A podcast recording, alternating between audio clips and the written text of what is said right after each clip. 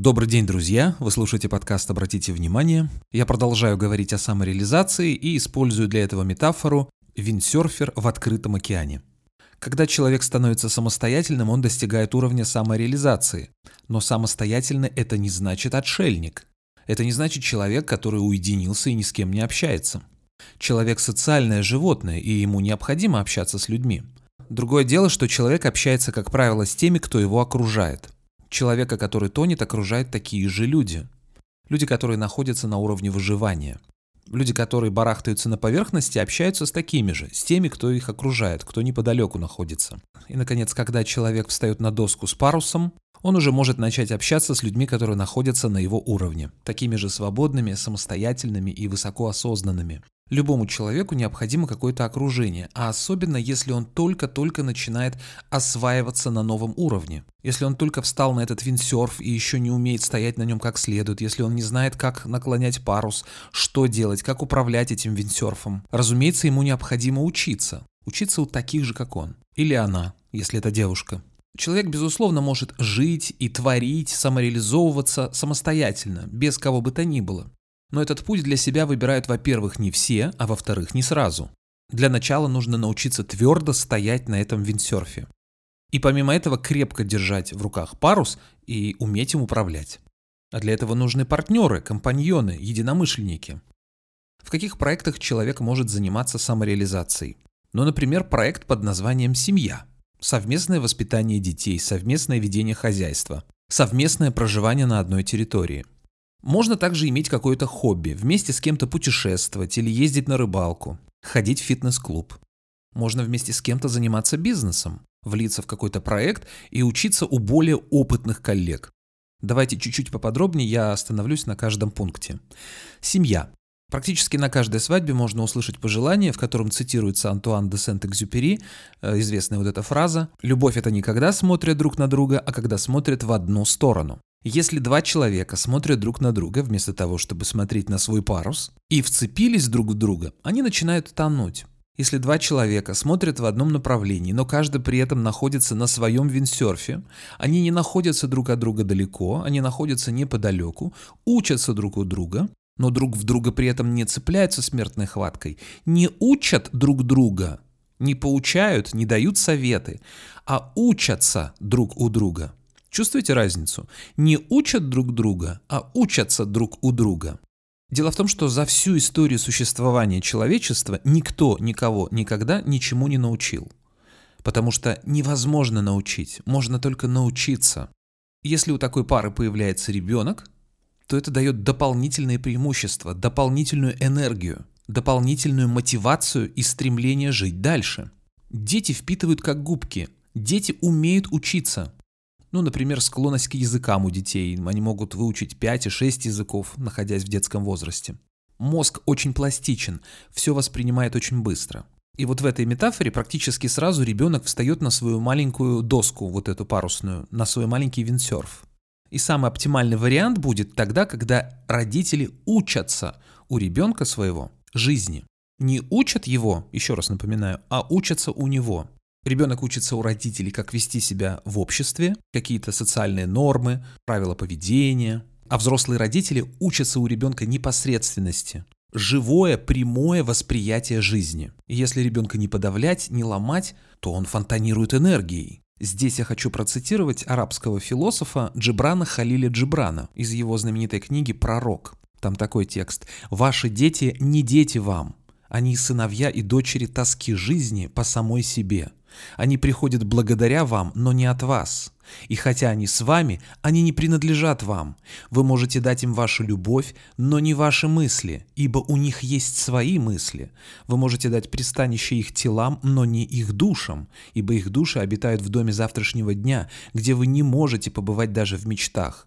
Вы можете стараться походить на них, но не стремитесь сделать их похожими на себя, ибо жизнь не идет вспять и не задерживается на вчерашнем дне. А теперь для контраста я приведу другой пример. Дети, рожденные у тех, кто вцепился друг в друга и тонет, кто находится на уровне выживания, на уровне деградации. Дети в таких семьях не дают стимула к жизни. Более того, они являются тяжким грузом, ношей, тяжелым камнем, который висит на шее и тянет вниз.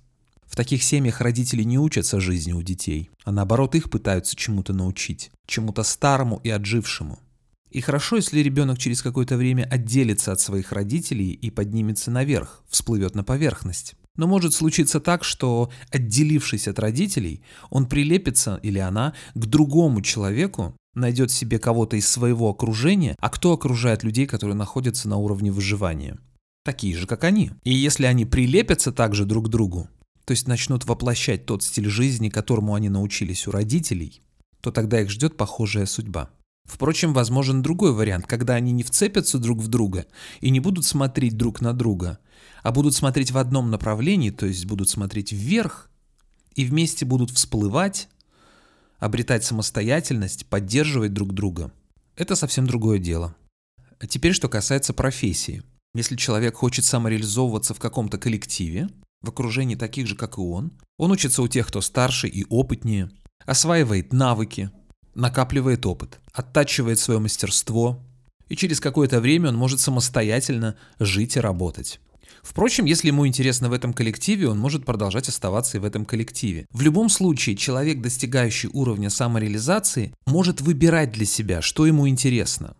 Быть в семье или быть синглом, быть родителем или быть без детей, быть в большом коллективе или быть фрилансером. В то время как у тех, кто находится на уровне выживания, выбор не богатый. Как правило, у этих людей не очень высокая зарплата, низкая мотивация.